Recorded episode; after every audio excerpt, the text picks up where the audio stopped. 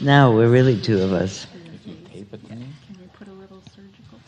I think this is all right. Can you hear me fine? I think this will Can you hear? Yeah. Okay, it's up to you. Did you put that apparatus? Okay. Am I working too? Can you guys hear me? Not so good. Not so good. I guess. Where I is guess it? That's the. Uh, Is it here? they need to turn a knob.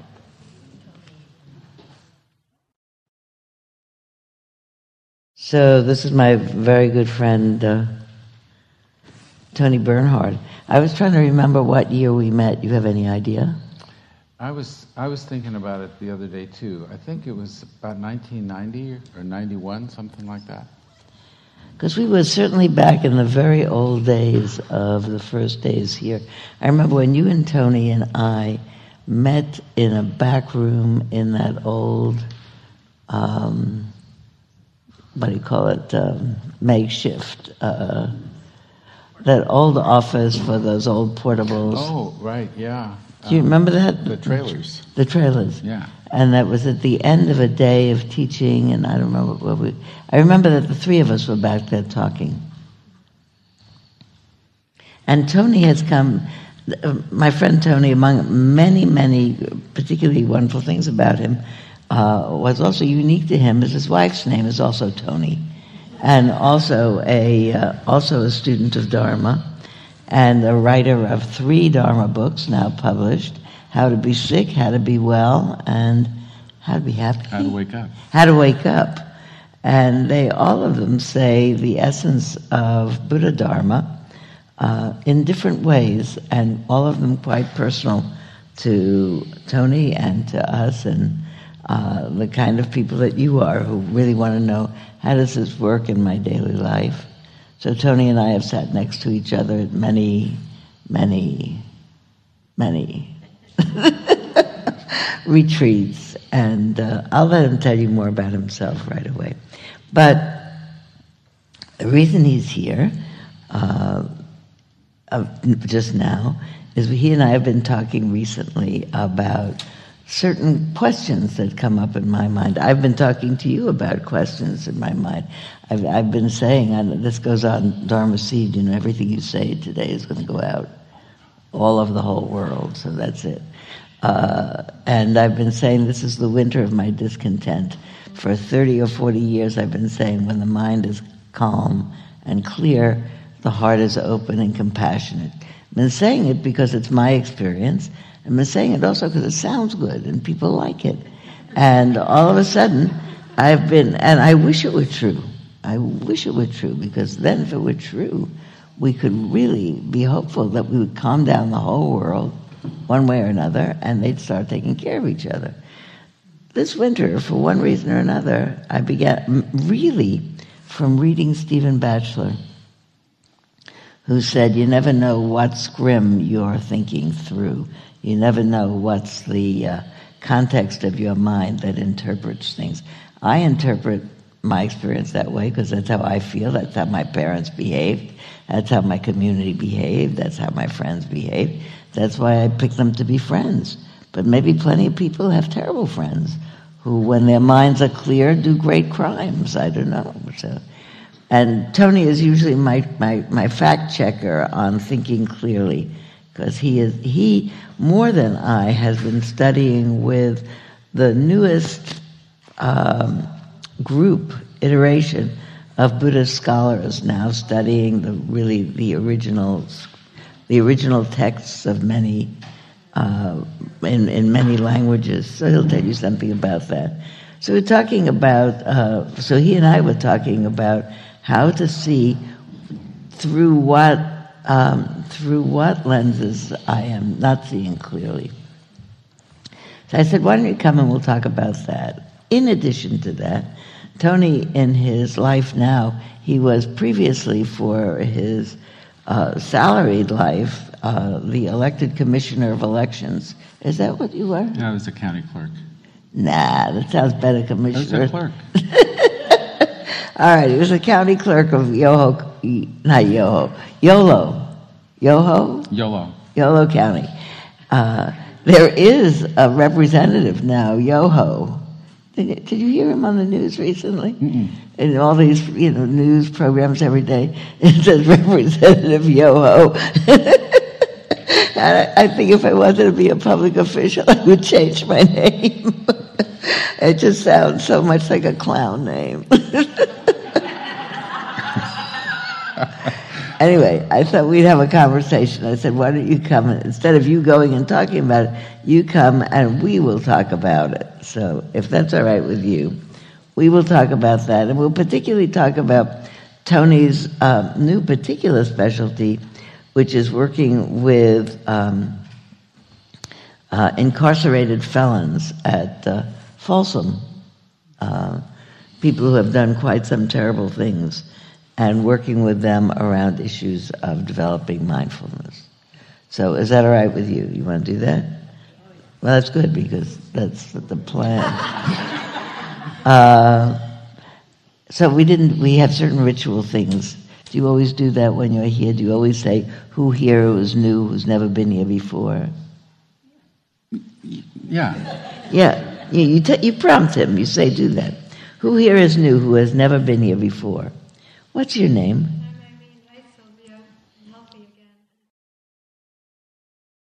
Oh, well, good, good. Welcome back. Well, it's my first time in this building. Whoa, right? Last year was was 12 years ago. And this was a hillside 12 years ago. I came here every week in 2002. Well, that's terrific. Come back. What's your name? Jonathan Harvey. Well, good. Well, I used to channel a lot. We did. Yes, you don't remember. Okay, no, no. I, I- I recognize you. For what that's worth. well, welcome back. You'll teach me the chant. We'll chant again. Who else is here for the first time? Alessandra. Alexandra, from where? I live in San Francisco. Thank you for coming. Julia? From France. From France? Where in France? Paris. Paris. Are you here visiting? Training. What is your training? Coaching. Oh, wow. Are you here with the Marin Coaching Institute? So you know other people here who are. Okay, well, I'm glad you're here. Who else?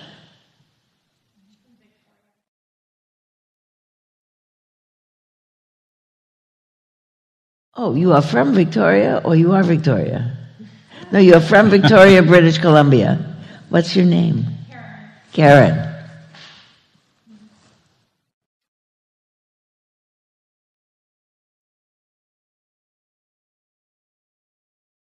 Wow. Wow. Sometime it will be a long story about why we were there 22 years and why did you come back. Anyway, welcome. Who else? Yeah?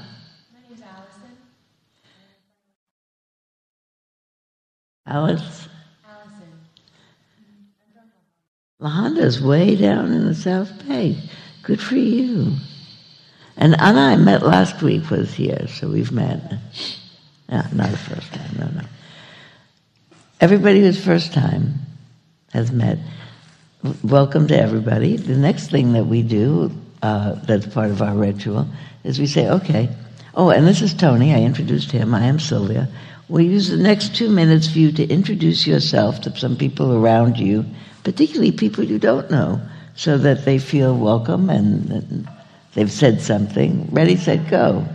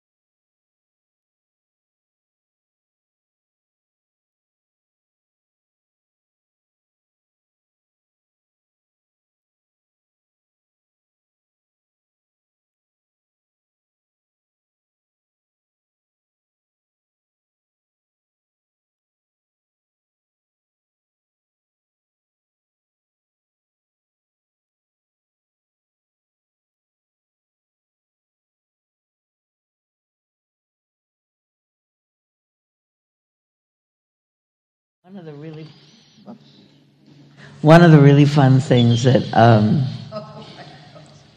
this is in the way of telling you how we have structured uh, this morning. Is ex- I was going to say we haven't, but in a certain way we have, but in this way. Uh, the first part of the morning until almost 11 o'clock has always been and will be periods of contemplative practice. And uh, in a moment, I'll suggest to uh, Tony that he leads a meditation with all of you. And he'll talk some in a meditation that he wants to share with you, and you'll, you'll be doing it. And uh, 15 or 20 minutes after he starts, which might include some period of quiet at the end of it for you to be practicing that, I'll give you an instruction for the next 15 minutes or so. And at the end of that, we'll do our um, ritual mentioning of people whose health or well being we're thinking about. And then it'll be uh, the end of that contemplative hour. In the second hour, we uh, purposely did not prepare two speeches. We've been talking about certain topics, he and I, and we decided to, that the conversation on the telephone was so interesting, and we said, let's just have this conversation in front of that group. They could all listen to us talk. That that'll be way more interesting than us finishing up and coming to a conclusion. Look at everybody yesing. You see that? That was a good idea. okay, so get on your mark. We're pretty playful here. Okay. All right. So sometimes when I'm when I'm teaching in the prison, often I, I have some guys that I'm only going to see once, and so I try to create an intense kind of experience and provide as much information as I can about the practice in just 15, 20 minutes of of uh, instruction. So I thought I would I would work through a little bit of that this morning and just give you you guys a sense of I don't know mindfulness from from from where I sit. So um, I remind the guys that uh, we're going to try to pay attention to the experience that's present for us. And then I have them close their eyes. So if you can close your eyes and feel your body from the inside with your mind. Let's feel the energetic sense of the body. And notice how the feeling is not a feeling of solidity, particularly. And it's not the same in all places. You can notice your feet on the floor, your butt on the seat, your hands. Maybe some places in the body where there's tension or discomfort or even pain. The idea is to just notice what's present.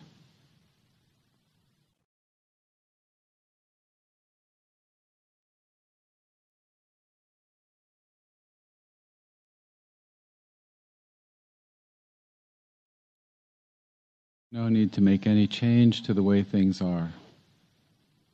Just to notice how they are in your experience. And as you're feeling the sensations of the body, let your attention find its way to the sensations of your breathing. Whatever sensations they are that let you know whether the breath is coming in or going out.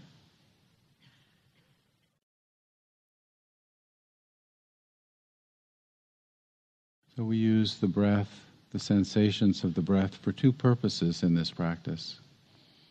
The first is to provide a place to rest our attention when it gets lost. We let the attention rest on the breathing.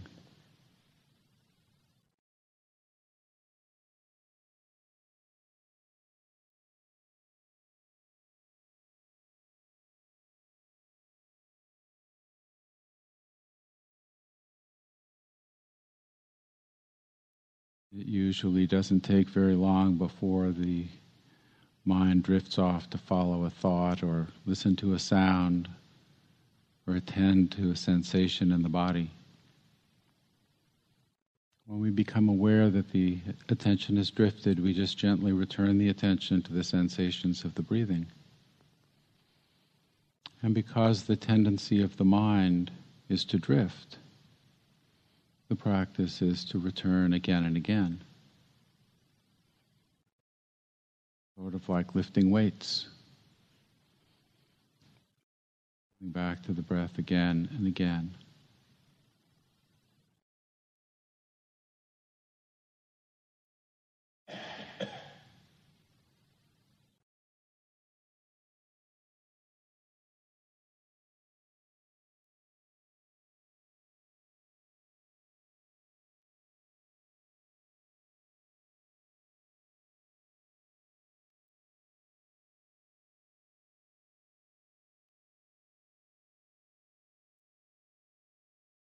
The second way we use the sensations of the breath is to sharpen our ability to pay attention, particularly to physical sensations. So just notice how the sensations of the in breath feel different from the sensations of the out breath.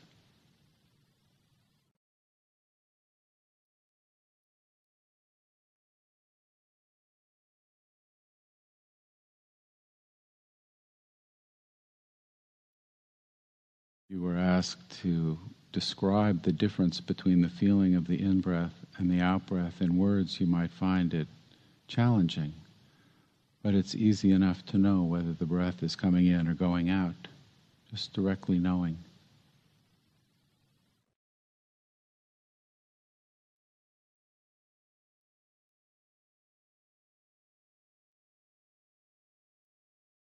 We look a little closer, we can notice that the sensations of the in breath are different at the beginning, the middle, and the end.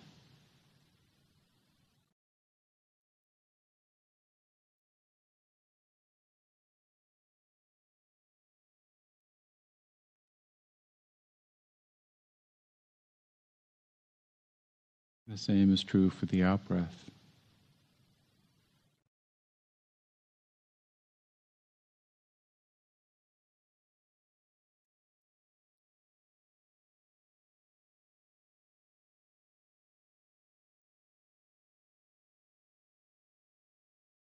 Sometimes people notice a space between the end of the out breath and the beginning of the in breath.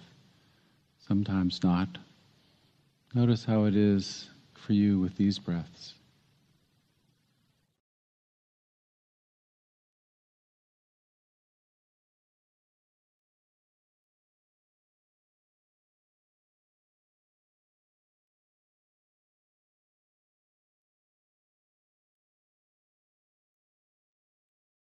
If we look even more closely, we can notice that every moment the sensation of the breath is slightly different from the moment just before and the moment after. And the sensations of the breathing are an uninterrupted series of changing sensations happening on their own.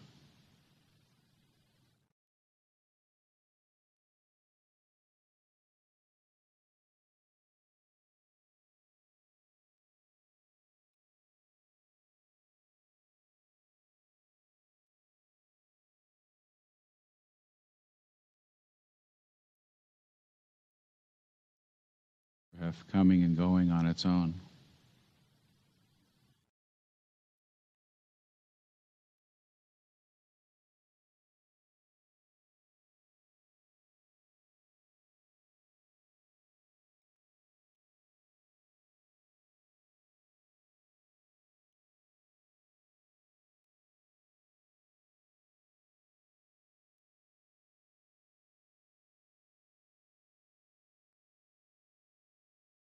As our attention rests with our breathing, we can also notice the sounds that are present.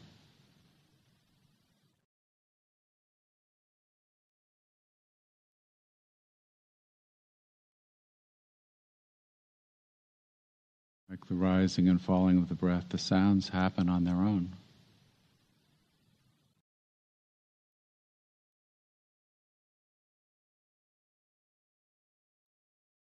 Like the sensations of the breathing, we can pay closer or broader attention to the sensations or to the sounds that are present.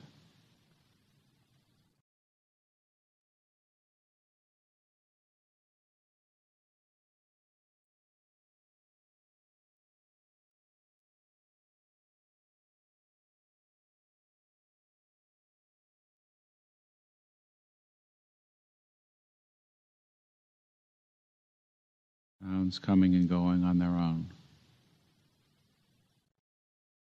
Breath coming and going on its own.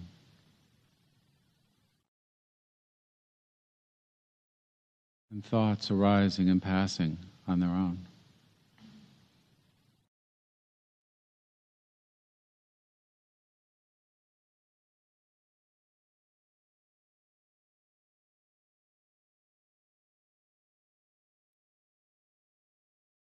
We become as mindful as we can and let things take their natural course. And the mind will become like a still forest pool. Many strange and wonderful animals will come and drink at the pool, and we can observe them and come to know the nature of all things.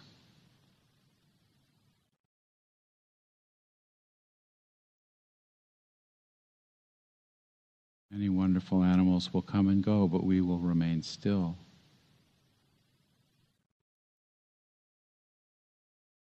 This is the happiness of the Buddha.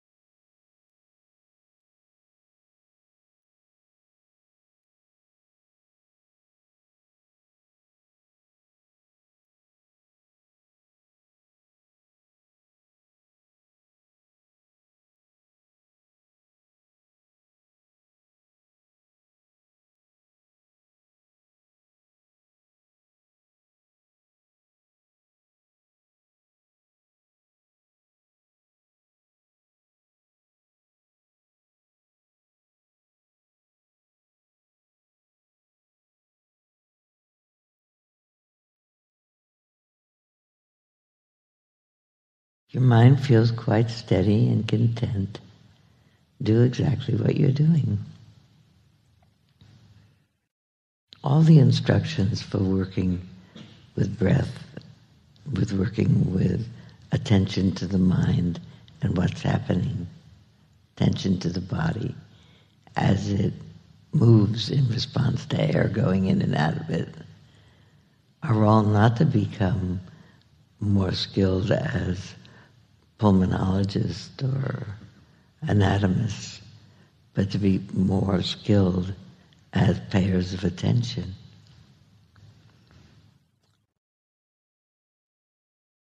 Another way to approach paying attention that doesn't start exactly with the breath is to start with the mind just as e at ease, which yours may be now from what you've been practicing until now.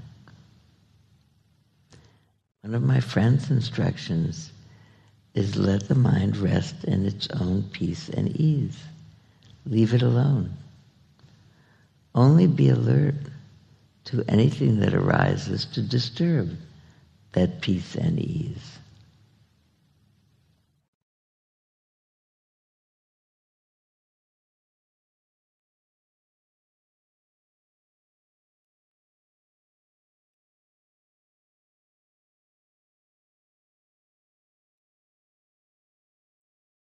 And so the instruction is to sit with the mind in its own peace and ease,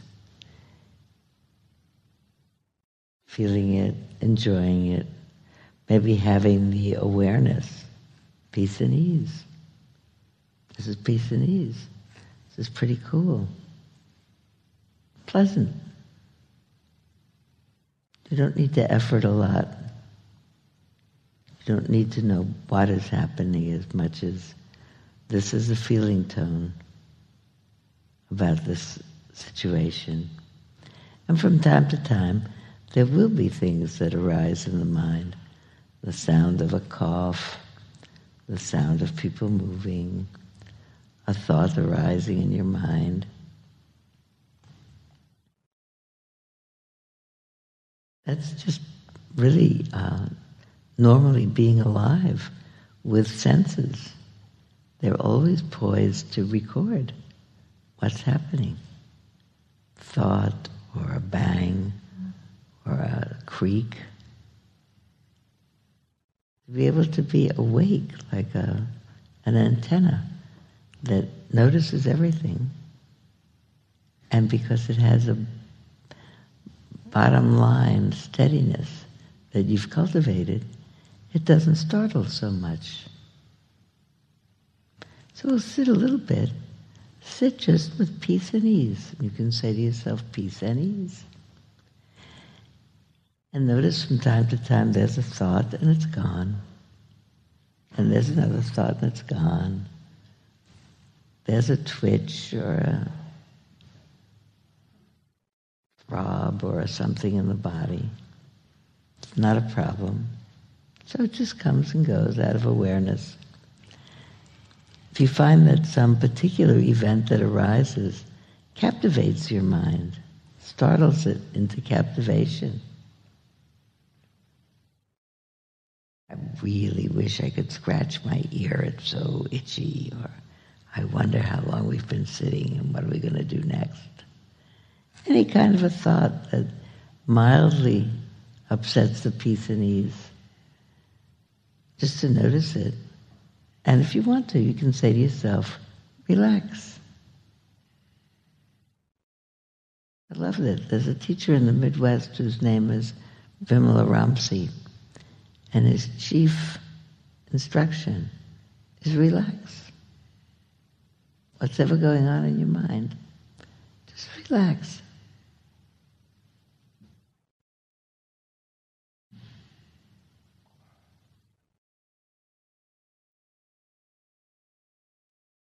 Doesn't mean that you never do anything in response to a thought or a feeling.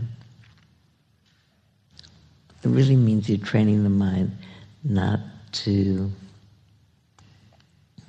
compulsively respond to each stimulus. Relax, can wait, to not, to not make a stimulus an imperative. I really think that the mind without imperatives is a mind that's free of suffering. So we'll just sit for a few more minutes, mind free of imperatives.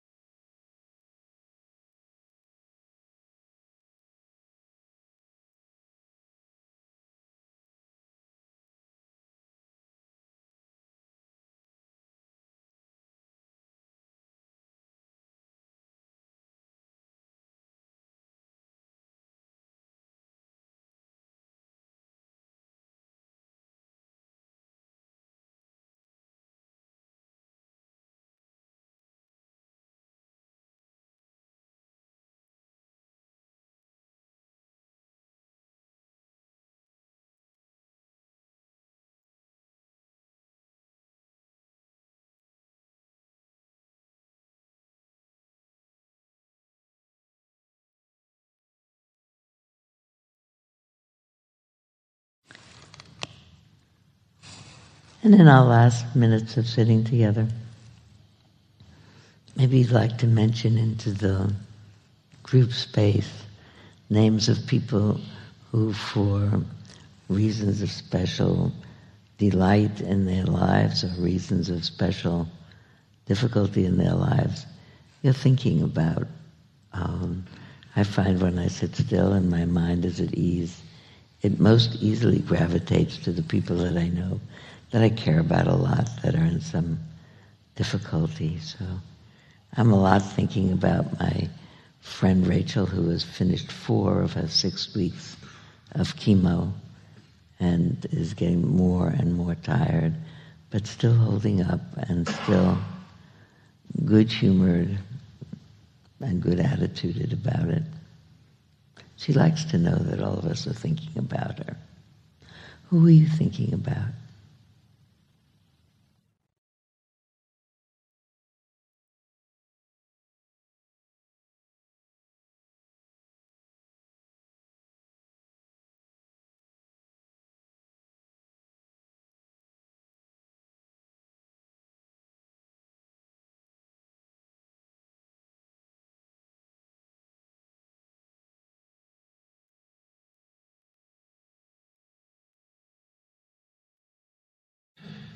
Very good friend uh,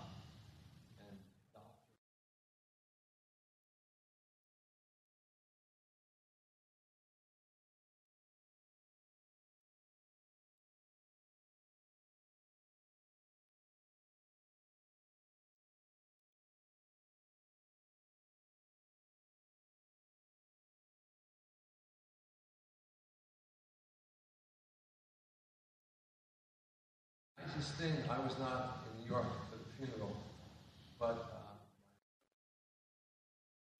uh, at the service, he had magic markers for everyone to write on his casket. And I, I love you, Myron, for me, which was fantastic. I've never heard it before. It was his idea. It was really a, uh,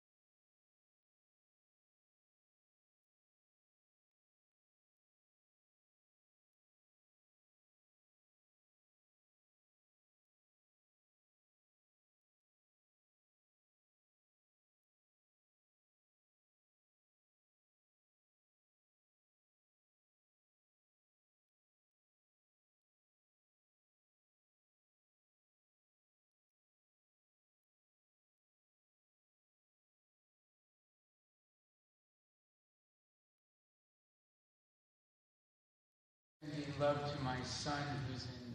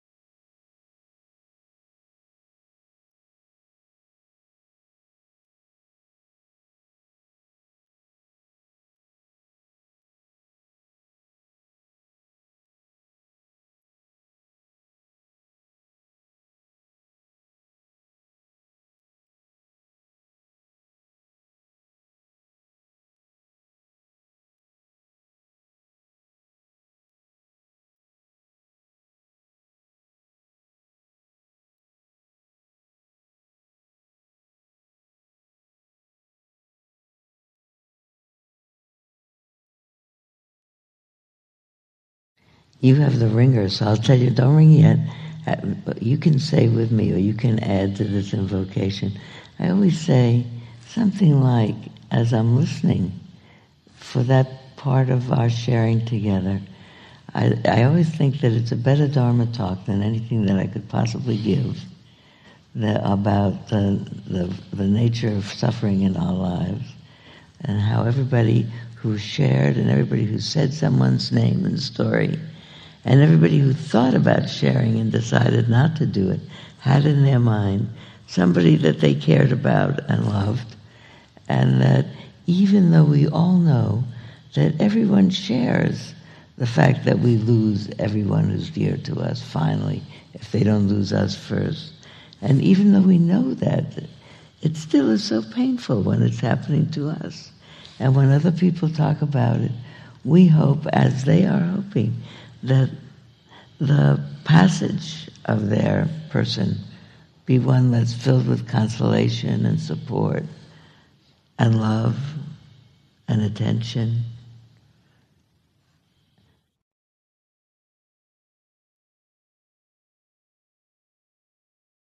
I sometimes find it very helpful as if this is what the world does. It, it takes care of each other and mourns for each other, as it will take care of me and mourn for me in my time.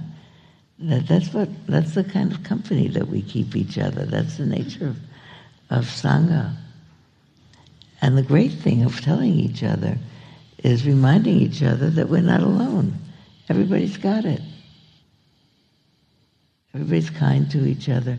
The end of the poem by Naomi Shihab Nye says everything is suffering, and everybody gets up in the morning and puts on their socks and goes out again and posts a letter and buys some bread. And that's what we do.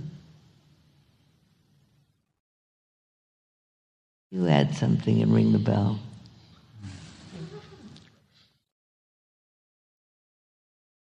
Oh, the kindness of the heart when hearing hearing about suffering in others and open to ourselves as well. Recognize in our own trials to address ourselves the same way we would address others, which is sort of the opposite. Do unto others the way you'd have them do unto you, but do unto you the way you'd do unto others as well.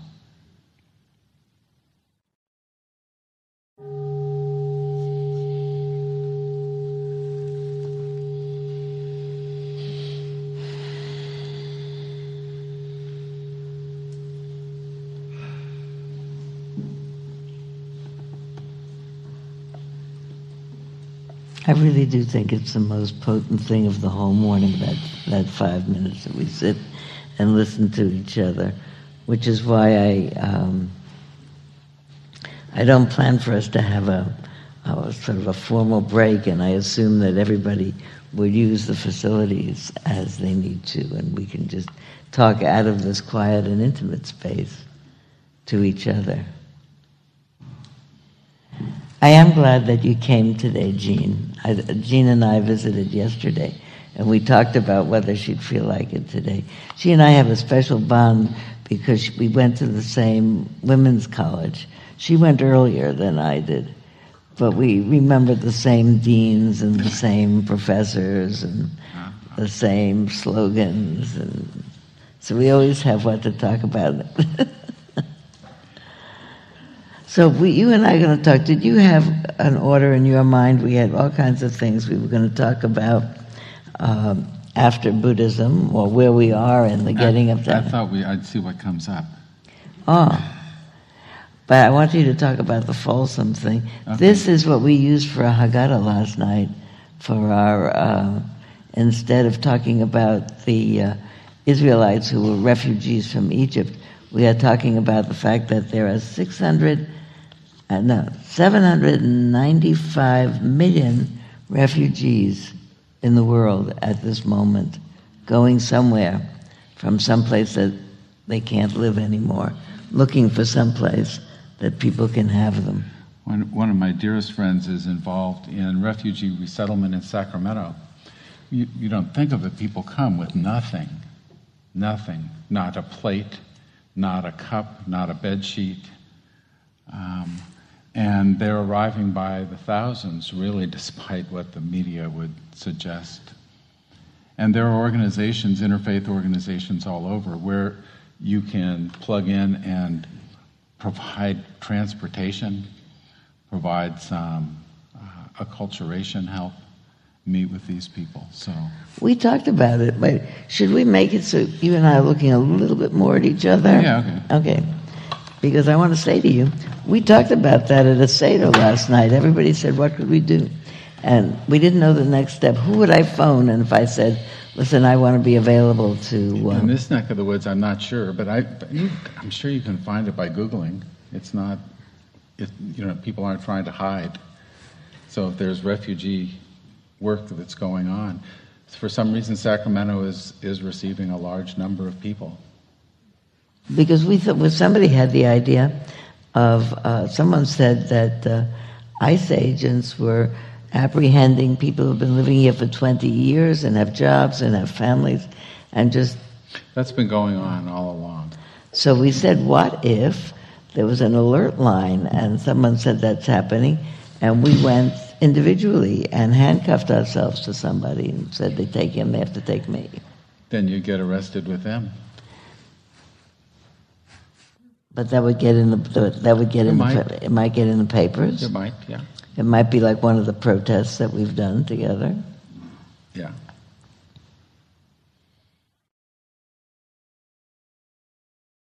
Hard to know when they're going to show up, though. Yeah. We talked also. They uh, also, there's only one, one kind of handcuff key. They're all the same. Well, you know, you, you, if one guy locks them up, somebody else has got to be able to unlock them. So there's one key. So that you could lock yourself to them, but you'd have to get specially made handcuffs or they'll just unlock you. Oh, oh. Well, I, I come to think of it. I mean, that's an interesting thing. But I mean, you could do it. It's a doable thing. as You know. Of all the things that we talked about yesterday, are people fundamentally good or not good? What are you doing in Folsom? That's your interesting work at this day. Where do you think Buddhism is in its evolution in the West? Topic A, B, and C. Where do you want to start? Uh, I don't, I, Where do you want to start? Are people fundamentally good or bad? Are people fundamentally good or my bad? opinion? Oh, I have an opinion. I, I actually don't think that people have an essence, so people aren't fundamentally anything. In some environments, we are good, in some we are we are are not, and um, you know it has to do. Our what the behavior that shows up is a mixture of our past conditioning, our genetic uh, uh, inheritance and, and the environment and the environment we perceive. We may not perceive things as they are. Oh my gosh, we hardly ever do. In fact, we probably don't at all. so that's my, that's my, my story. I'm sticking to it. Well, you know, uh, just to give a little background for those people who haven't been here, uh, one of the things that I've been saying and teaching for the last 15, 20 years, uh, since I actually learned. Wait a minute, this is a question. This is I'm, I'm starting to answer a question that you didn't even ask me, but you said you might. So now I'm going to put your question in there. Okay. You said this morning when we talked, well, last night or whenever it was we talked, you said, I'm going to ask you what was a, a certain seminal moment in your whole practice. Uh, So when did you start? I started 77. Oh, well, you know, it's hard to segment things out. I started doing intensive retreat practice about when my, when my kids got out of high school, which would have been about 1990. But I, I picked up D.T. Suzuki in 1965 and said, I mean, he was a Rinzai Zen, he was a fan of Rinzai Zen, and I kept thinking, what do you have to know to get the answers to these koans? Mm-hmm. And what, What do you have to not know? I said. But and those are interesting anyway because once you know them, I mean, there's a book now called Answers to Ko- to Koans. Yeah, they won't. They won't take. They won't take crib dancers. What? What? Actually, that's a whole other story. I'm not. Suppo- I'm not sure how you're supposed to show up to pass a Zen. Is it an authenticity or is it? Well, you could be authentically delusioned. Oh, wait. I make it easy. Maybe. Uh, everybody knows the one about what is the sound of one hand clapping. So, for most people in normal discourse, you ask them, what is the sound of one hand clapping? You say, that's like, what's the square root of minus one? It doesn't exist. The sound of one hand clapping also doesn't exist because you need two hands to clap. Oh well, what isn't the sound of one hand clapping? See, just like the Zen people, they don't make any sense at all. That, that, oh. but actually, that you want to know the sound. You you want to know the sound of one hand clapping? No, see, see, they won't buy those answers. Yeah, no. No. Right, this, they don't go for this either. Yeah, But I or think, the, this. but I think that the must the, the answer must be, I have no idea. Well, that's an answer. Well, yeah, but uh, You know, um, so I, I was, I've, I've become convinced that some of those people know, and that the answer, what isn't, is probably is not too bad. so But maybe who knows? There's somebody listening May- to the uh, to the recording at Dharma Seed who's going to send me an email. no, but maybe that's the idea. Maybe the idea is to confront the fact that we that we depend, for the most part, on logical thinking. I think that's I think that's a good part of it. There's a, there's an effort to undermine the reliance on on on our conceptual uh, life, and so that it pushes the the koans push uh, at the edge of of uh, intelligibility actually. Well, because here, uh, this is, you know, there's an intimate audience, but it's going to go out on the entire Dharma seed again. But I probably mentioned that one of my spiritual, um, God, I can't believe I'm telling the world, one of my spiritual um, uh, challenges coming up on Passover was uh, thinking about the visit of uh, a family member who voted differently from me. Uh, that uh, who came and went, and uh, and I and I worried about this person. It's my brother-in-law, for goodness' sake, and he arrived for four days and moved in with us. And I feel strongly about that last vote, and I have views about people who vote that way. But I also know this guy since he's nine years old, and I was determined to not have any amount of ill will come into our transactions for four days. That meant hanging around with him and going out for meals. How'd you do? great. I did great. And I felt wonderful about it because I was determined to see him as the nine year old that I remember and the young boy who was a best man at my wedding, but he wasn't even a man at the time. And uh, the sweet things that he's done for me in the past. And I just did not bring up the whole question. And, is it, and I took a vow, not going to talk politics with him. So I wasn't worried about, oh, what if what? I just didn't do it. And it, what it allowed is it pushed out of my mind all of those stories. Yeah. And if I pushed out all those stories, he's just the same guy I knew he was when he was nine. When I was able to tell myself he made stupid decisions when he was nine, made a stupid decision now. That's all. You know, so it didn't become like a, a an unforgivable act. What? Yeah, when you're focusing on the stupid decisions, you get you get reactive different than when you're thinking about. You know, the advantage here is you've got some frame of reference other than his opinions and views. Yeah, well, uh, even Stephen, because we just focus on those views and opinions and what's going. We like deer in the headlights. Yeah, well, and it'll be so bad because he'll say this ah. and then I'll say that. Uh, but I, I, was wrong to say stupid opinions, other opinions.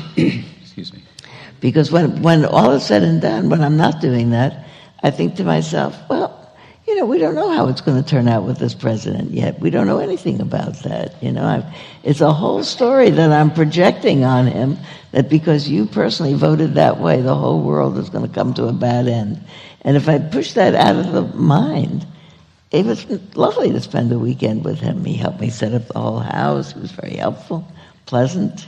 His children are my nieces and nephews. Well, why, you look skeptical. I'm uh, actually, I was wondering what was your seminal experience in uh, your spiritual well, it might be. No, it's not. I was un- off. I was on another. I was back on the original. It's not unconnected to my seminal experience because I think it has to do with my practice of metta, which is if people say to me, What do you do now? What's your spiritual practice? My spiritual practice is mindfulness of the presence of absence of ill will in my mind and the determination to not have ill will in my mind and to get it out if it's in my mind and uh, cultivate it if it isn't there. Yeah, look for the suffering. It's always there. What? Look for the suffering, and, and you get out of the ill will. The suffering in that, in, yes. In others, yeah. Of course. In your brother-in-law. Yeah, if I stop that and I think to myself, his, his life is difficult in many ways as a result of many decisions that he's made. And I can think to myself, I really, you know, I knew him when he was nine, poor thing. I wish he was having a better life. But I really do honestly think that. But that actually was a seminal moment because uh, until then, I actually thought that metta practice was a kind of a half baked, uh, sissy practice. Do you remember learning it in the beginning? Uh, yeah. Did you think it was a sissy practice? Um, I wouldn't have described it quite that way, but um, I, it, it didn't appeal to me. But it didn't appeal to me either. Why did it not appeal to you? It's a lovely practice. Yeah. well, why did it not appeal? I, the phrase chew, like chewing cardboard was sort of, um, know, that sort of uh, was how it felt to me.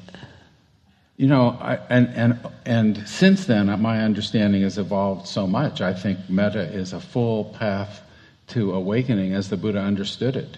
And I think that the heart path got, got relegated to a second tier status with, oh, what, two millennia of monks. Mm. You know, but if you, if you look at the, the Metta Sutta, the, the lines are, you know, this is the, the this is the sole way, O monk. This is the path of peace. This is this is the way of nibbana. There are some, you know, it's it's a full it's a full path.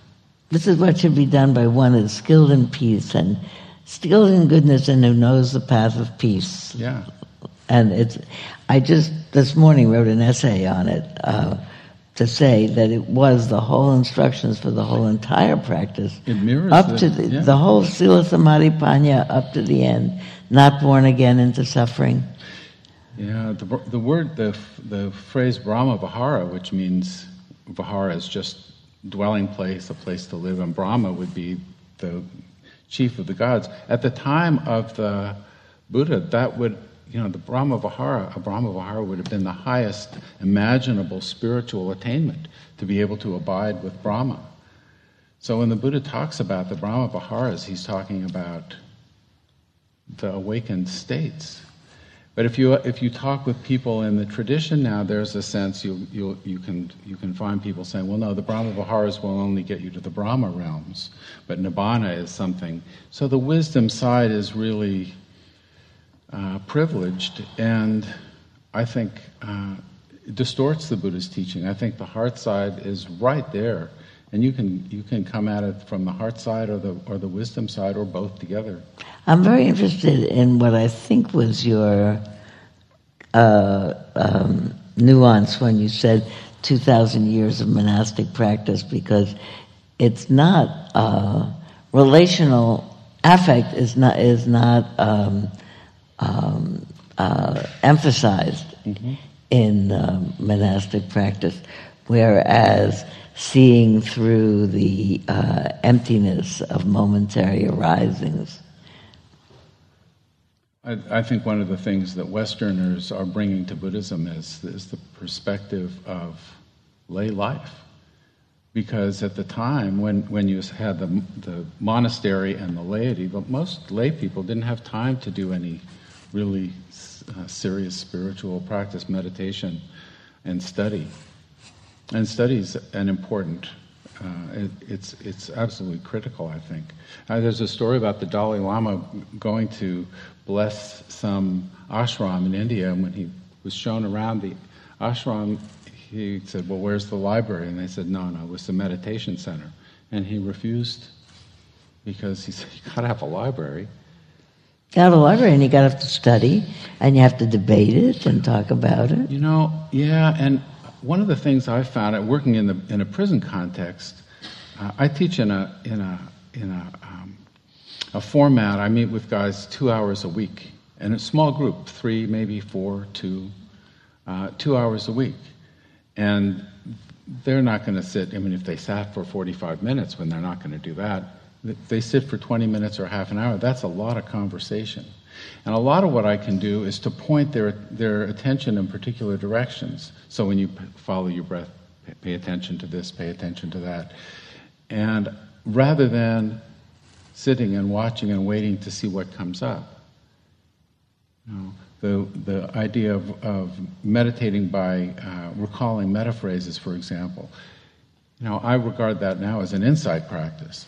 If you try to conjure goodwill for someone who's very difficult, what you get are all the objections.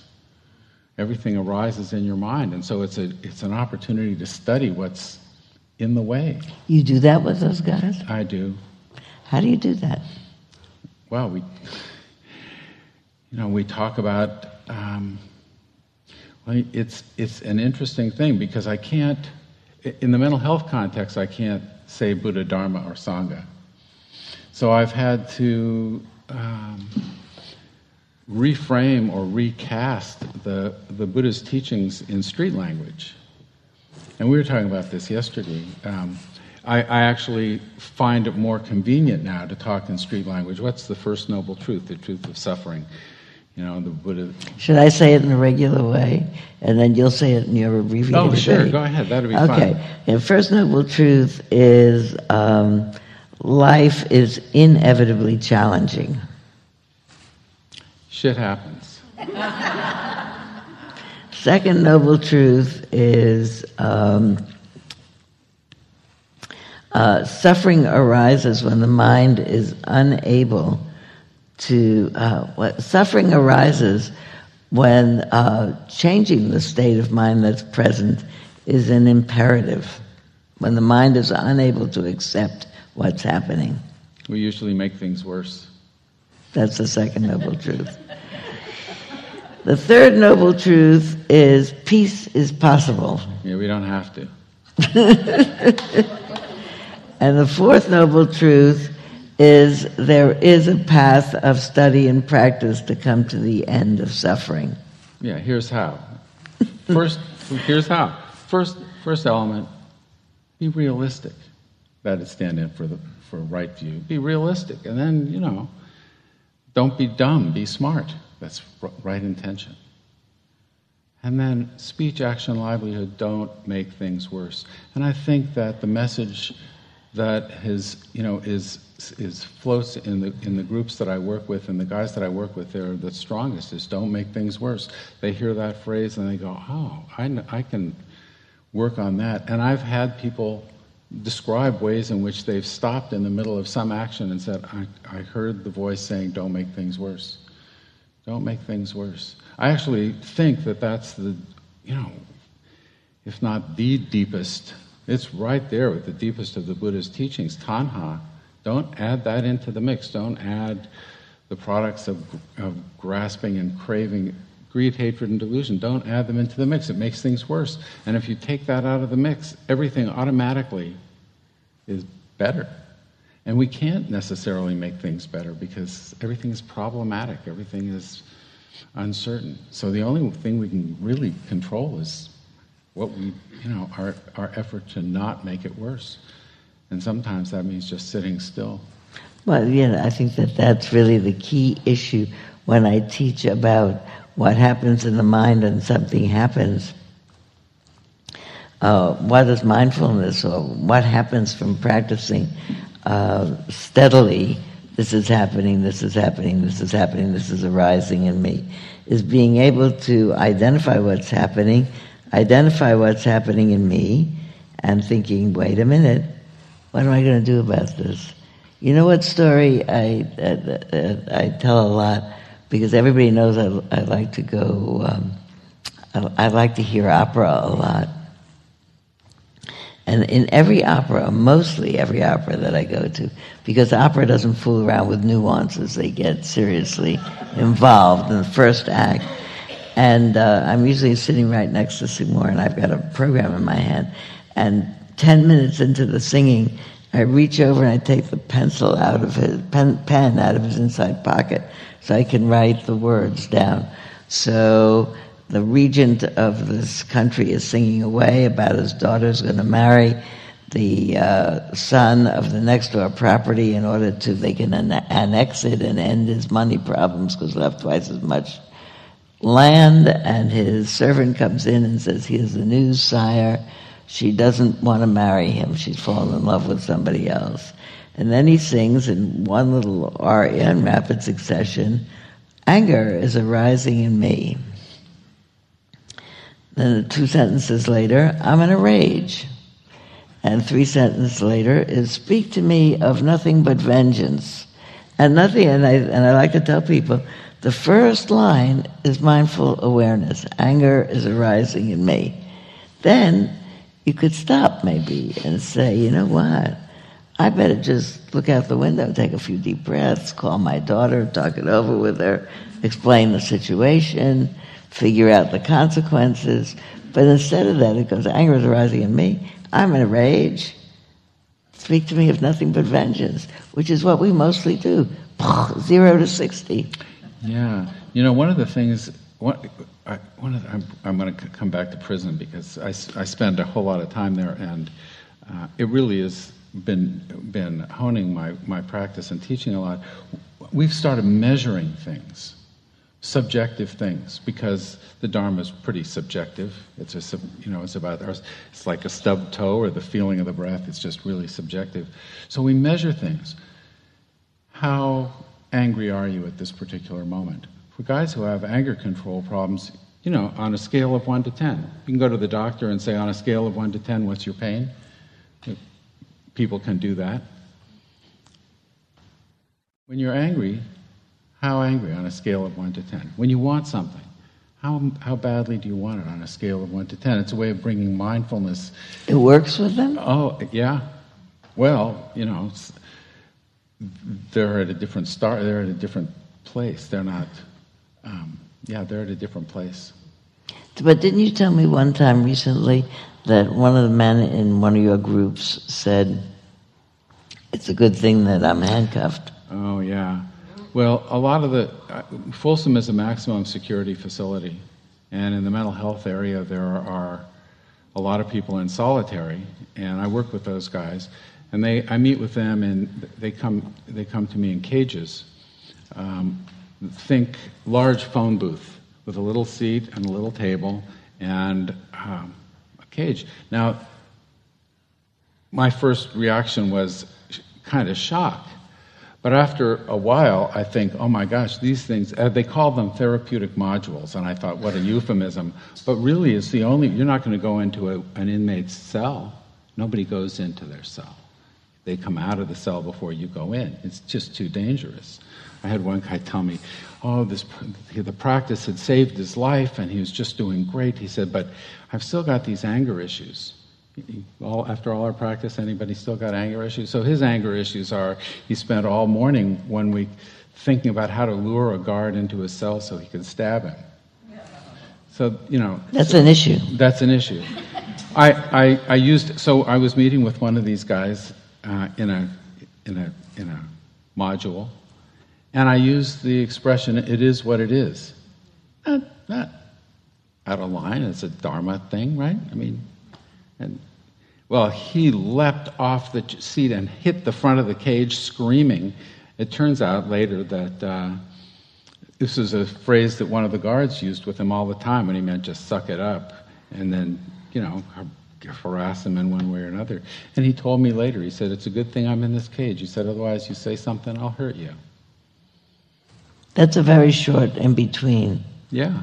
It was unbelievably fast. I was, I, I just and I, you know, some of these guys, they, you know, the guys in the cages, one guy was complaining last week about his arm, his shoulder. He said, I just, every, you know, the guards keep putting me down because I keep fighting with them. And I'm thinking, well, you know, don't, don't do that, but he's not able to not. So one of the things that I asked you, oh, Ace wanted to ask a question. So, do you think they're angry at themselves or angry at the world? one thing I found is that none of these guys had a childhood which would allow them to feel safe. And none of them feel that the world, I, you know, there may be some, but I haven't experienced any who feel that the world is likely to meet their needs. But it's not safe. So they've never been calm. There's a lot of anger, huge amounts of anger, um, and a lot of suspicion. Uh, is the anger at the world or at themselves? You know, it's anger is the way you. My dog says, "Don't come near my bone." You know, and, and anger is coming out of there. It's it's both. It's both.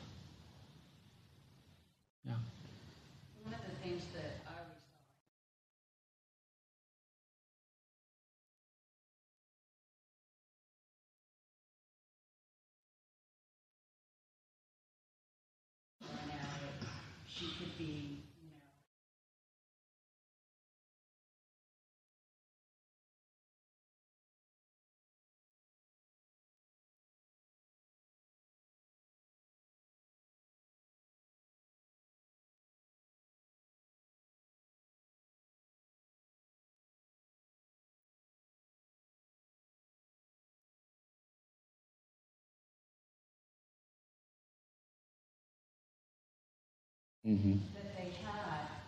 And I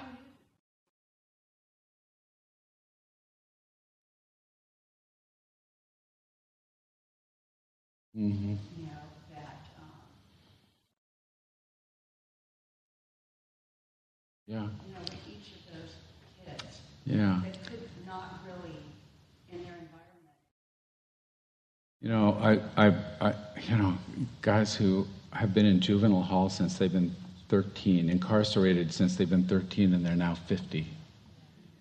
And they got and they wound up in juvenile custody because they were picked on, lived in the projects, were picked on and bullied, and their response was to fight back more viciously to make them stop.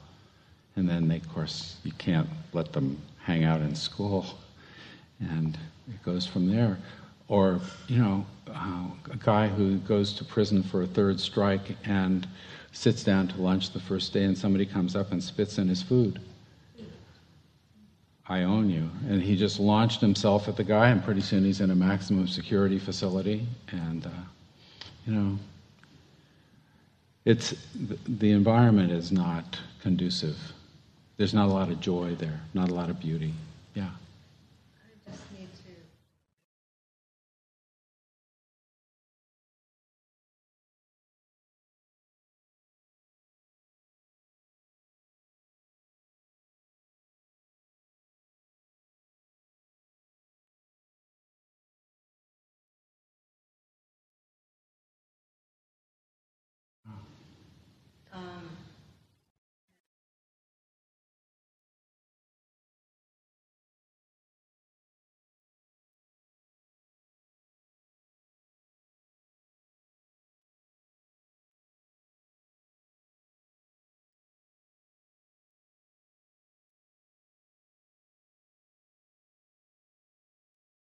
Mm-hmm. they have that.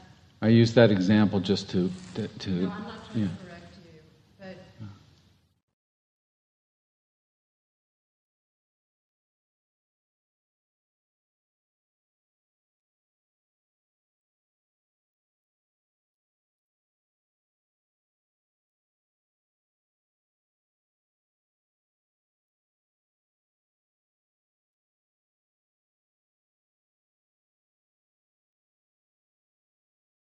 You know, this is a this is a really thank you. Actually, it's an also important question because it goes back to the whole thing: Are people born a certain way or born another way? Are we good or not good? Or what you said before, which I think was a, a really uh, I, th- I think it's the best we know that people are born and they have neurology and they have different neurology and they have different genes and then they have different kinds of environmental things that act on them including um, I've been learning whether you, bought, you grow up in Pittsburgh or in uh, in Bolinas, because in Pittsburgh the air is full of coal soot, and in Bolinas the air is clear and it's healthy to breathe, and everything combines in your growing up so that in a particular time you'll make the response that you do.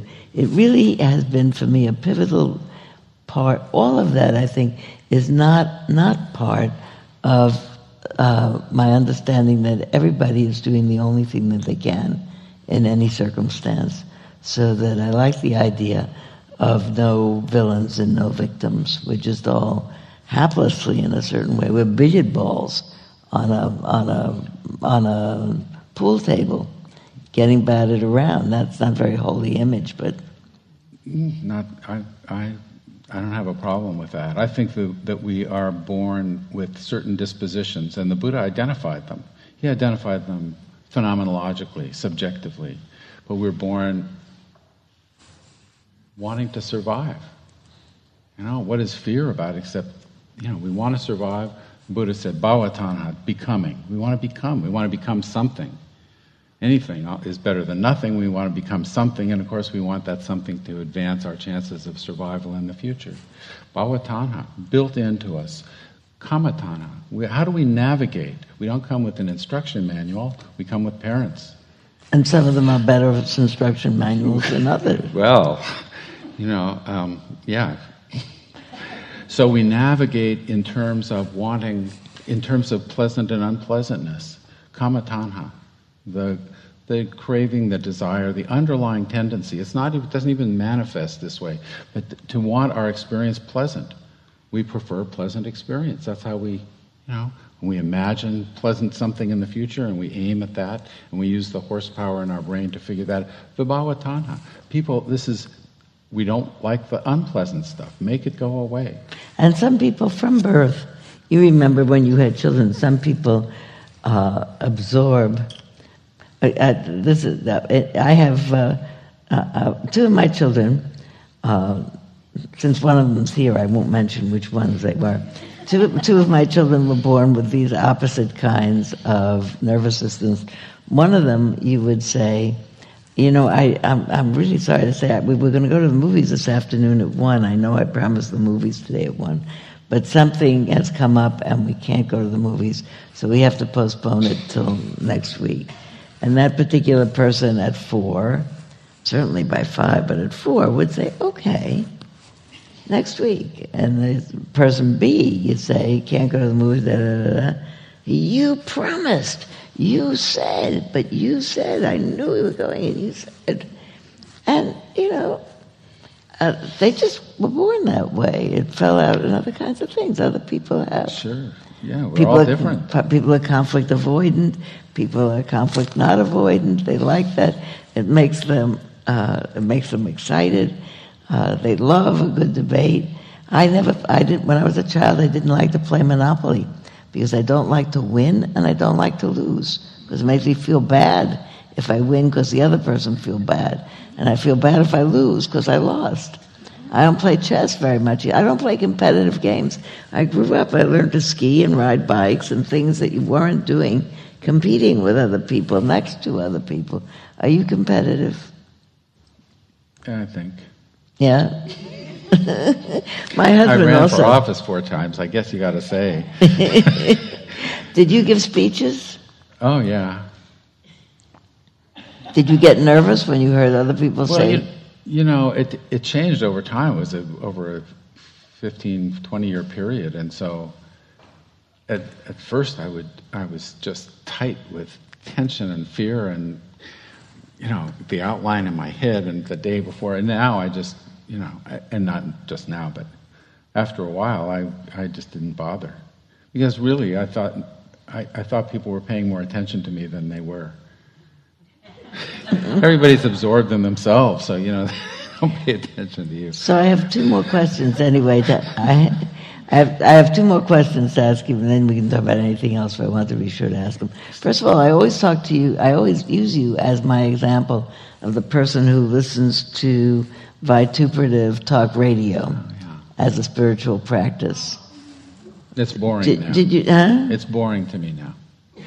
Do you all know about that? Do you want to know the story that I tell people always? Yes. Okay, the story I tell people always is my friend Tony leaves his job in Sacramento at five, and he drives to Davis at five, where he gets there at five thirty. And in between, he turns his radio on to a commentator whose name I won't mention, who is of a different persuasion politically than Tony or I uh, are and his style is vituperative and um, confrontative, Nasty. nasty. And he does that purposely. I myself, when I turn on the radio in the car, if it's accidentally the voice of somebody who I don't even approve of, not even vituperative radio, but uh, let's say a president or somebody, I turn it off right away. So here's Tony's explanation for his practice. Oh well, I when I was really little, I used to find the on Sunday morning, I'd, my parents would be sleeping, and I'd turn the radio dial, listening for something, and the short end of the dial, all the higher frequencies had preachers on them, and those were really boring.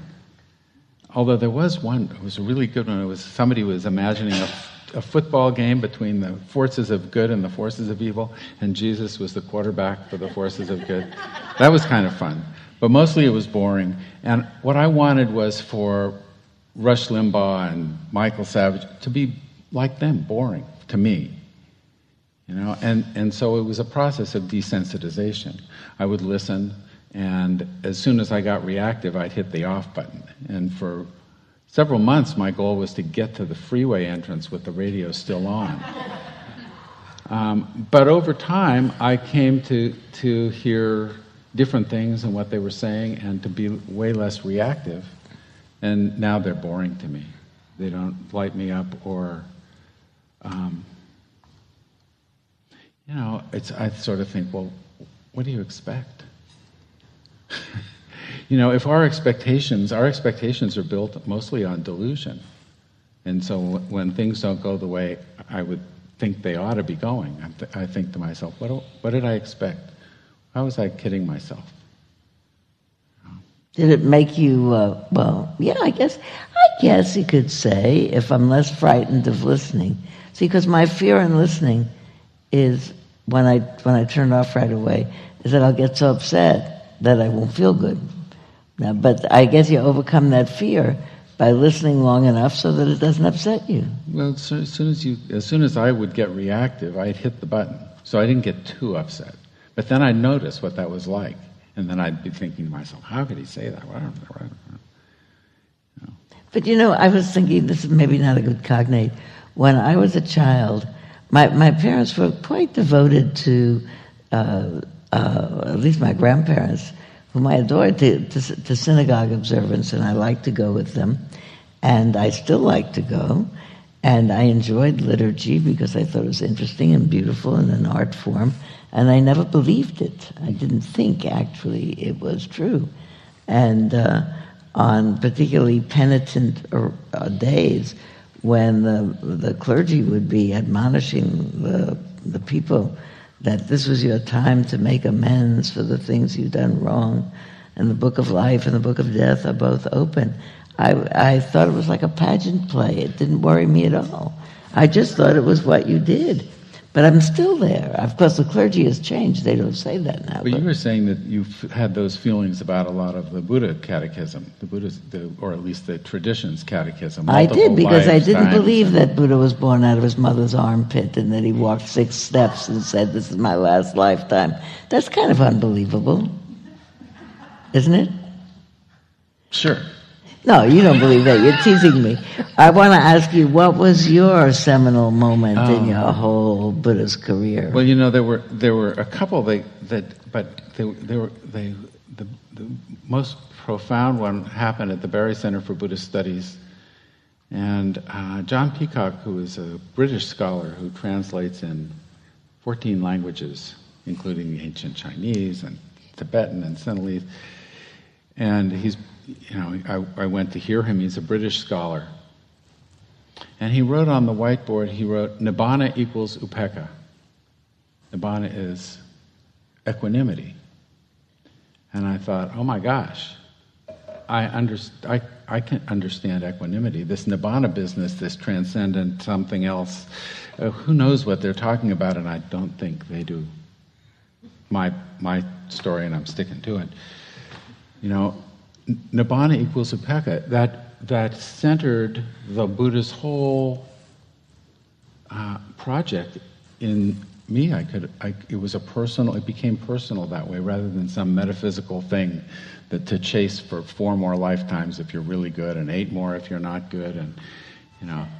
But, but it's not an understanding that um, is widely shared. So I've, I, I talked with uh, scholar monks and said, What's the difference? And they would say, Oh, well, Upek is just a psychological state, but um, Nibbana is the transcendent realm, which, and I think of it sort of, this is my commentary here, sort of like a spiritual third rail. You touch it and you light up, and then everything is all good. Um, it's a transcendent experience. Oh, yeah, I mean- Non-dual is yeah, now, yeah, is the word all that, all that stuff, all that stuff. Um, so it, this, bringing it home, all of a sudden everything became personal. All of the teachings became personal and metaphorical. And um, the other thing that that uh, he said in that in that class was, we were talking about the two truths the ultimate truth and the, and the relative truth. And he said, the ultimate truth is that relative truth is empty. That's it. Who said that? John Peacock. Oh, He said, the ultimate truth is that relative truth is empty. And I thought, or that there is no ultimate truth. You know, the notion of ultimate truth is a conventional notion. And that, that was, those two things just totally turned my, my practice uh, there's no such ultimate truth. Well, ultimate truth is a conventional notion. It uses conventional words, you know. And, and the ultimate truth is that conventional truth is empty of essence, empty of thingness, empty of substance. Everything is, if everything is in process, everything changing, there aren't really any things except in grammar. There is, in current usage, there's a lot of interest in uh, entering into a non-dual state. There are whole non-dual practices. What do you think of non-dual? What does that mean for you? It's an idea.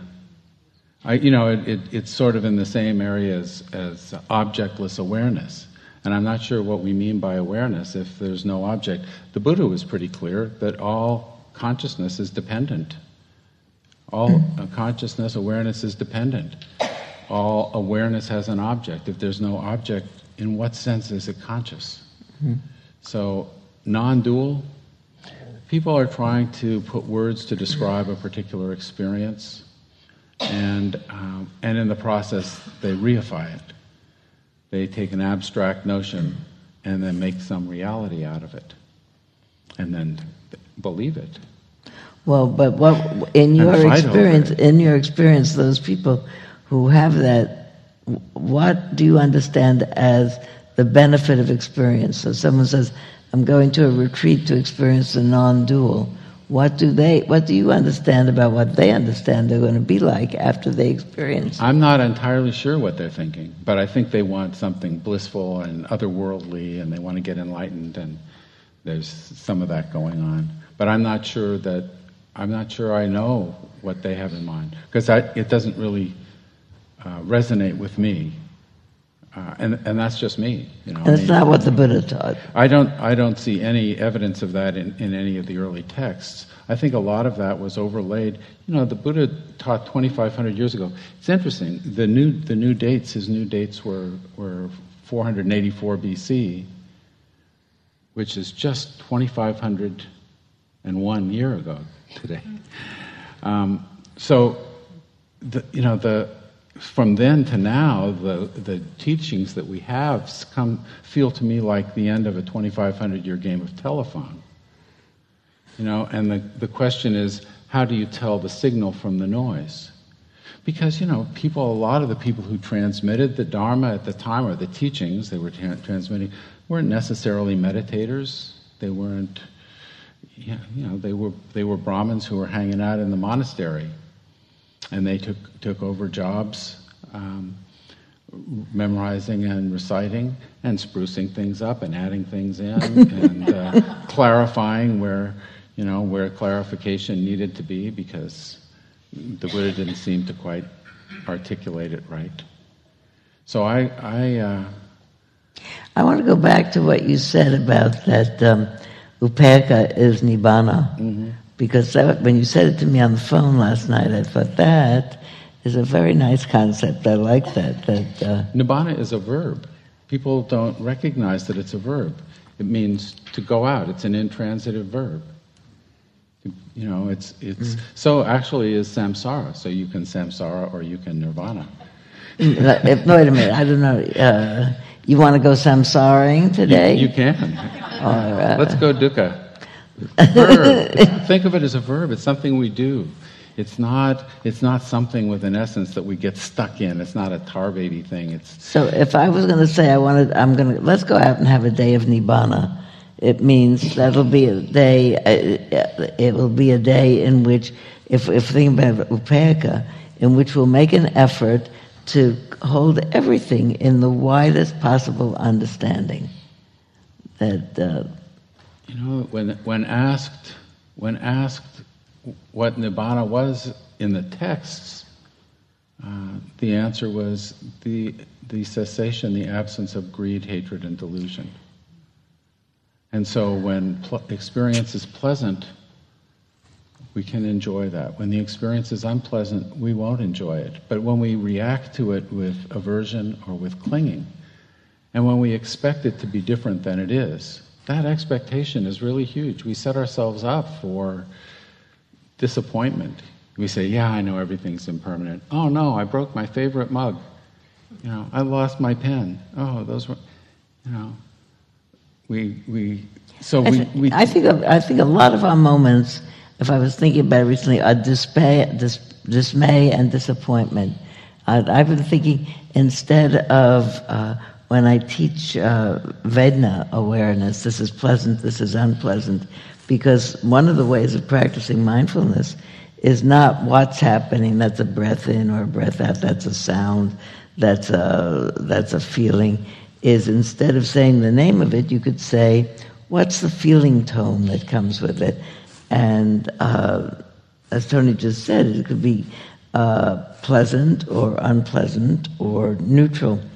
And my own sense is that not much, there are certainly neutral experiences, but you don't notice them because they're neutral experiences. They don't do much, except they, they, they could be a source of delusion. We one of the things one of the one of the things that, that uh, we've been doing in the prison is measuring Vedana. So let me let me give you this as we call it the I, in my my group in Davis we call it the Vedana meter, but in prison I call it the mindfulness meter. So uh, it's this one to ten scale. So the idea is, and, in my mind I use a, a scale that goes from zero to ten, and it's a gauge. You can do this app any way you want. It's a mental app you know, you can dress it up however you want once you get the idea. So it goes from zero to 10, five being neutral, 10 being an ecstatic state that, well, you just don't get to 10.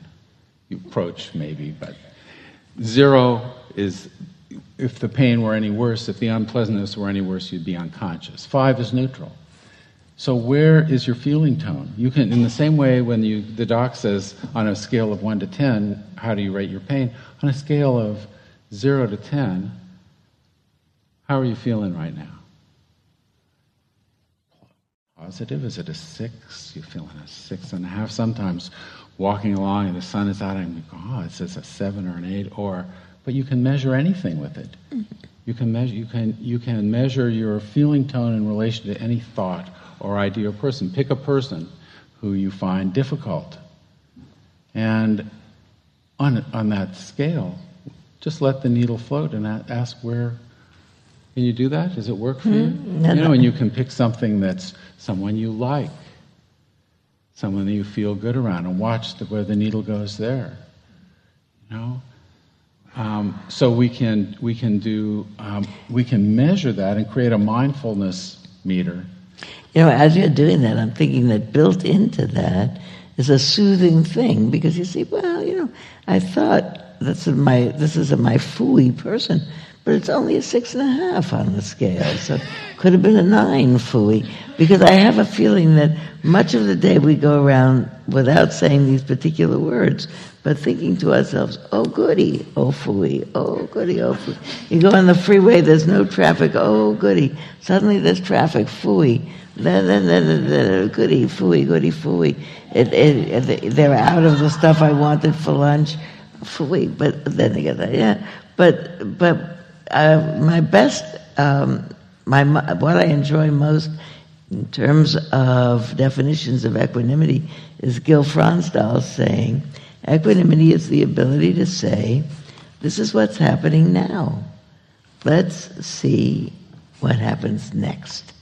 First of all, I love that because it always reminds the mind, in case it got startled, that there's going to be a next. You know, which you think, ah, look what's happening. You don't know what's happening next.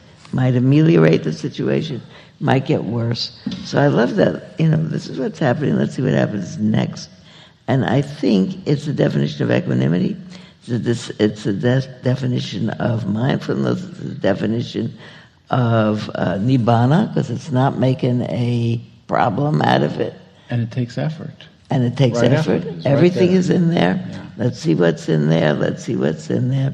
Let's see what's going on. Hmm.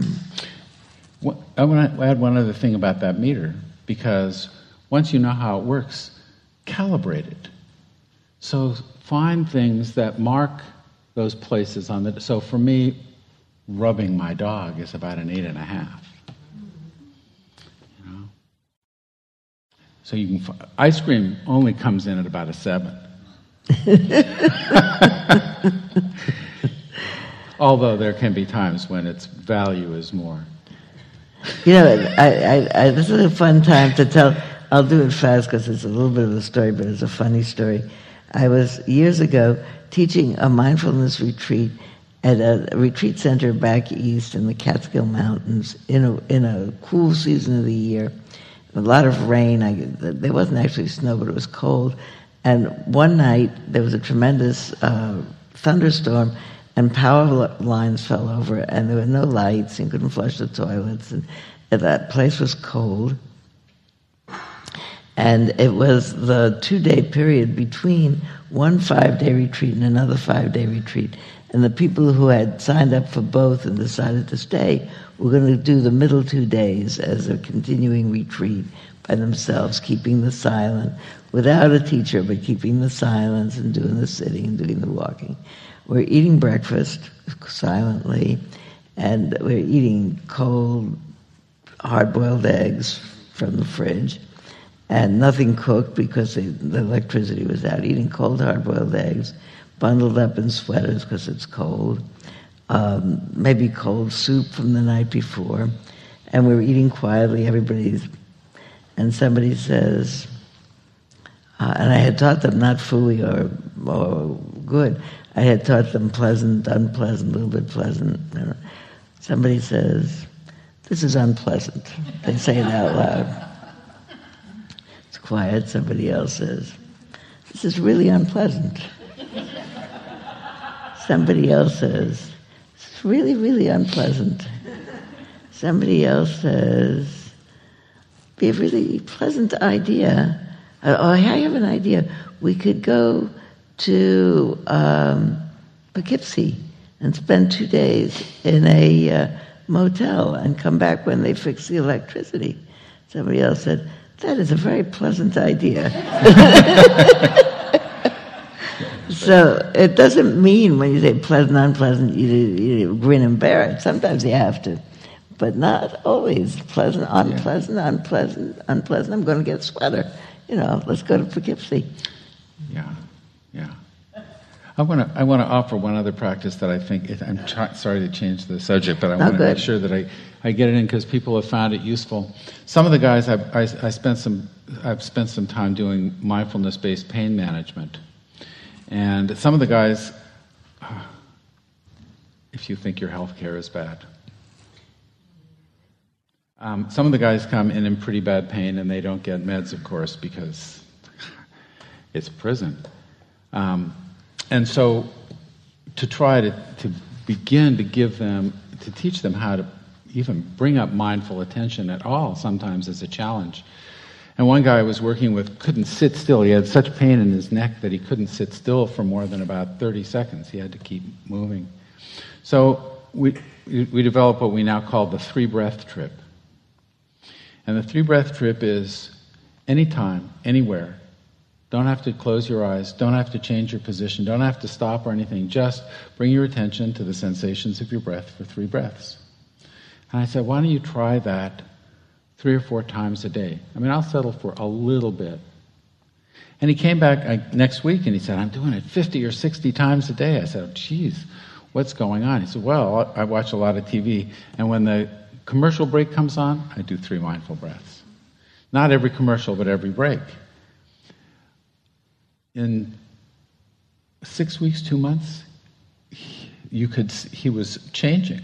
It was just amazing. Um, and so now I, I consider that almost a, a, an independent practice. There are people who I, I, I give that as, and people use it a lot, anytime, anywhere. And now when I bring it up, people come back later and say, that was just really, really useful. So for me, now anytime I get in an elevator, if I'm not talking to somebody, it's just a a trigger for me. Three breaths on an escalator, same. Come to a red light, holding the steering wheel. You know, just to remind, and then other times, put my hand on the doorknob to go out in the morning. Three breaths as I'm going out. Just it brings the attention back to the present moment in your walking around life, not just on a cushion. And uh, so I just wanted to make sure that I didn't forget that one because people find that really useful. I think that that's very useful. I mean, anything that you build in as a uh, momentary or two or three momentary uh, focuser of attention. My practice is every time I walk up a flight of stairs, I walk up this flight of stairs or up the upstairs or there's 35 steps that go up to my house, every time I do it, I say to myself, 1, 2, 3, 4, 5, 6, 7, 8, 9, 10, 1, 2, 3, 4, 5, 6, 7, 8, 9, 10. There are 35. And I still have a certain amount of pleasure. I can still walk up 35 flights, of- 35 s- And count steps 35. and count. But I do it, and I started doing it years ago, and I always do it. And I do it in other buildings, one, two, three, four. The other thing it does is if you think, uh oh, this is longer than I thought, this flight of stairs, and you start to get a little frightened, I'm not going to make it. You count either five, five, six, se- 16, 17, 16, 15, 14. You, do- you redirect it so that you realize you're coming towards the end, but uh, you fool the mind. You can make up all kinds of practices, and, and we do, and I've been doing that. It's, and they all have con, they have consequences. So you can decide for you set a practice rule, um, just never to be late. Or and then if you actually decide to do that, then you find yourself leaving early a lot, paying a lot of attention. It changes your behavior. You can say. Um, you can, you can set up any kind of a practice rule that you want. I'm going to do anything. I'll do everything I, I commit. I say I'll do. I'm going to do. Even if you, I change my mind later, and think I'd rather not or whatever, I'm going to do it. So it makes me very careful about what I. So you can set up practice rules about about anything. Um, I, one of the ones that I that I like is the the monk's rule of not eating afternoon. You don't eat afternoon? No, no, I, I, I, I do. But every once in a while, every once in a while, I, I, I do it for a couple of days. Because what does hunger feel like? Hmm. You know? I mean, when we get, get a little bit of it, we just throw something in the mouth that turn it off. We just, it's vibhavatanha. Unpleasantness arises, we want to make it go away. Mm-hmm. So I, you know, you can set that kind of all kinds of training rules. So you know, just be creative and constrain your behavior somehow, and you discover how your mind works. But, and, and I think that the thing that really is important is the idea that you can change your mind. You can really It will change, that's for sure. build in certain habits of the mind. I wanted to name the first book I wrote. I changed my mind, and the the uh, the publisher did not let me name it that because they said it won't say, sell books. People will say, you know, I you know, what's the name of your new book? I I changed my mind. Well, so what was it? You know that. Uh, uh, that's like who's on first, you know, that, that's peculiar to people. So I couldn't do that, but I think it's still a good idea. I see that it's coming on 12 o'clock. So a couple of things I want to say. First of all, I forgot, this is Susan, who's been coming forever. Susan has uh, created, invented this sitting spa. It's made with tennis balls. But it comes in this nice package. It's called Sitting Spa. It's for sale in our bookstore, and it's to make your sitting better. So, by all means, check out Sitting Spa uh, it there. Uh, I will not be back, I think, for two weeks, and then I will, or if anybody knows. I'm gone for the month. Says May twenty-fourth. It says May 24th. So, Where are you going to be? I'm going to be in Russia. I'm going to be in Russia, floating down, if we still have diplomatic relationships with Russia. We'll see. this is what's happening now. Let's see what happens next. I love that. That I'd like the best of what everything. Well, I love you, of course, but uh, that Upekkha is Nibbana is the same. Because I think that the name of the game is to not let your mind run away with you. Not That's- contend, and not contend with the world. and Deal not, with the world. Don't fight with anything. Don't fight with anything. I meant it when I said before that I'm conflict avoidant, but I'm conflict avoidant as a as a life you know, habit, but also in my mind. I don't want to get upset and mad at things. If you get mad at life, it always wins. I mean, I can't win. Byron Katie says, if you fight with, if you argue with the way things are, you lose, but only 100% of the time. Yeah, that's exactly it. So I'm not going to do it, whatever it is. People say, let's do it this way. Okay. Uh, um, so what I want to say, okay, uh, are you coming back next month when I'm gone? or Uh, I don't uh, think so.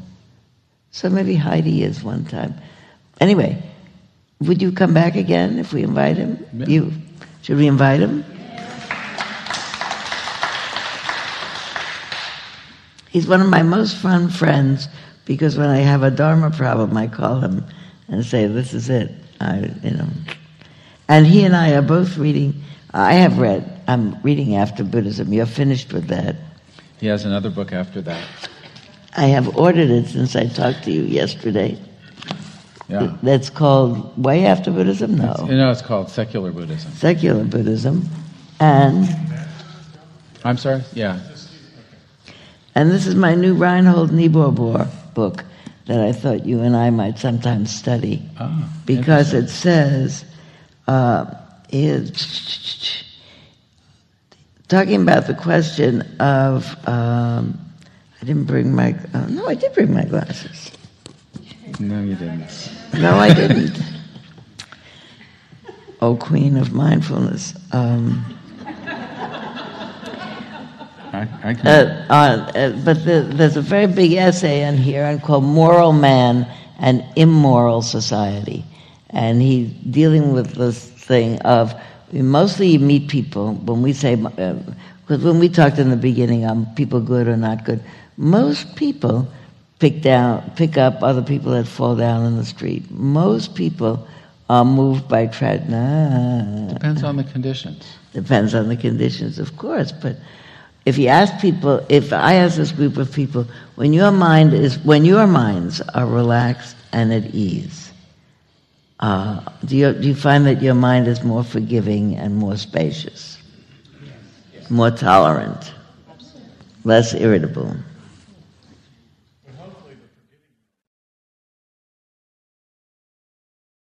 Oh yeah, no question, active, engaged. So I like to extrapolate from uh, extrapolate from that. See these people. I, also, I bet the whole world is like that, but I bet you don't think so. Yeah, I don't.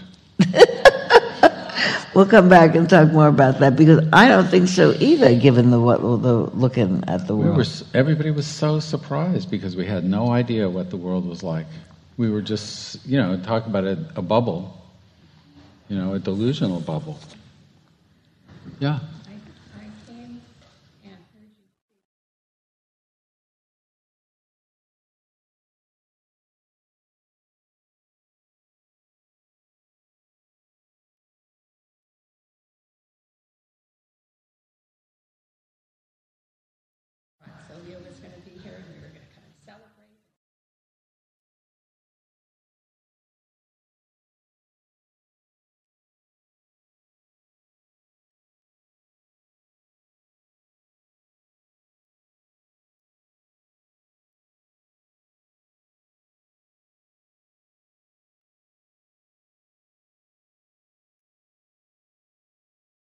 Oh, you're welcome. Th- The morning was, people were incredibly raw. I got the feeling people didn't know whether the freeway would be out there in the morning if they went to drive on it. I taught that evening in, in Half Moon Bay, and it was different. People had spent a day in the world and had to encounter people people at their workplace who didn't vote the way they did, and so there was there was um, a little bit of a skin. There was, a, but uh, that morning session was pretty was it was incredibly raw. Yeah, I recall it too. Will you make some sort of closing invocation and ring the bell? Oh, I don't do a dedication of merit because I don't believe in Uh, merit. yeah, I don't. I don't. Uh, well, you know, merit's not a bad metaphor if you just totally take it personally. It's just what you do for yourself. I mean, merit is your your good karma, and karma isn't what goes around comes around. But we don't want to get started on that. Next time. next time. Um, hmm. I, the only thing I can think of is that is just the wish that all beings find peace, and that that begins with us. And uh, if we can avoid making things worse, we we help that much. Don't make things worse. I think we should write a. You should write a Dharma book called Shit Happens. Don't make things worse.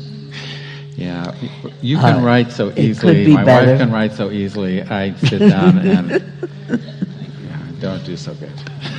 What was the third one? Shit Happens. Uh, We usually make it worse. worse.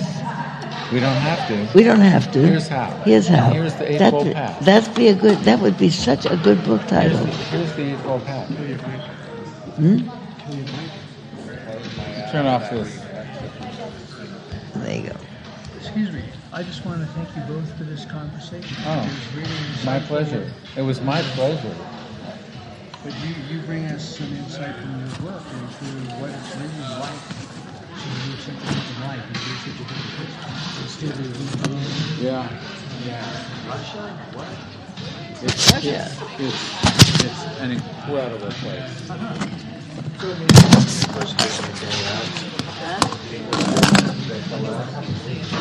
You go straighten that fellow in Russia out.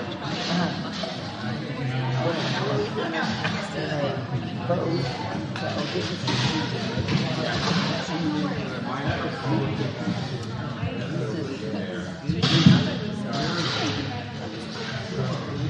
about my cell phone. I'm just running late.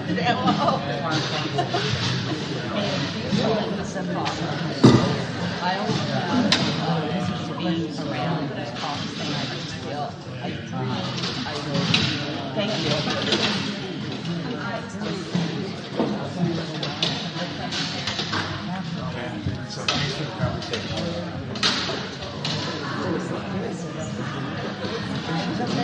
He's actually sort of reached a uh, stable state where the, the limitations seem to have set in and, and now have become normal life.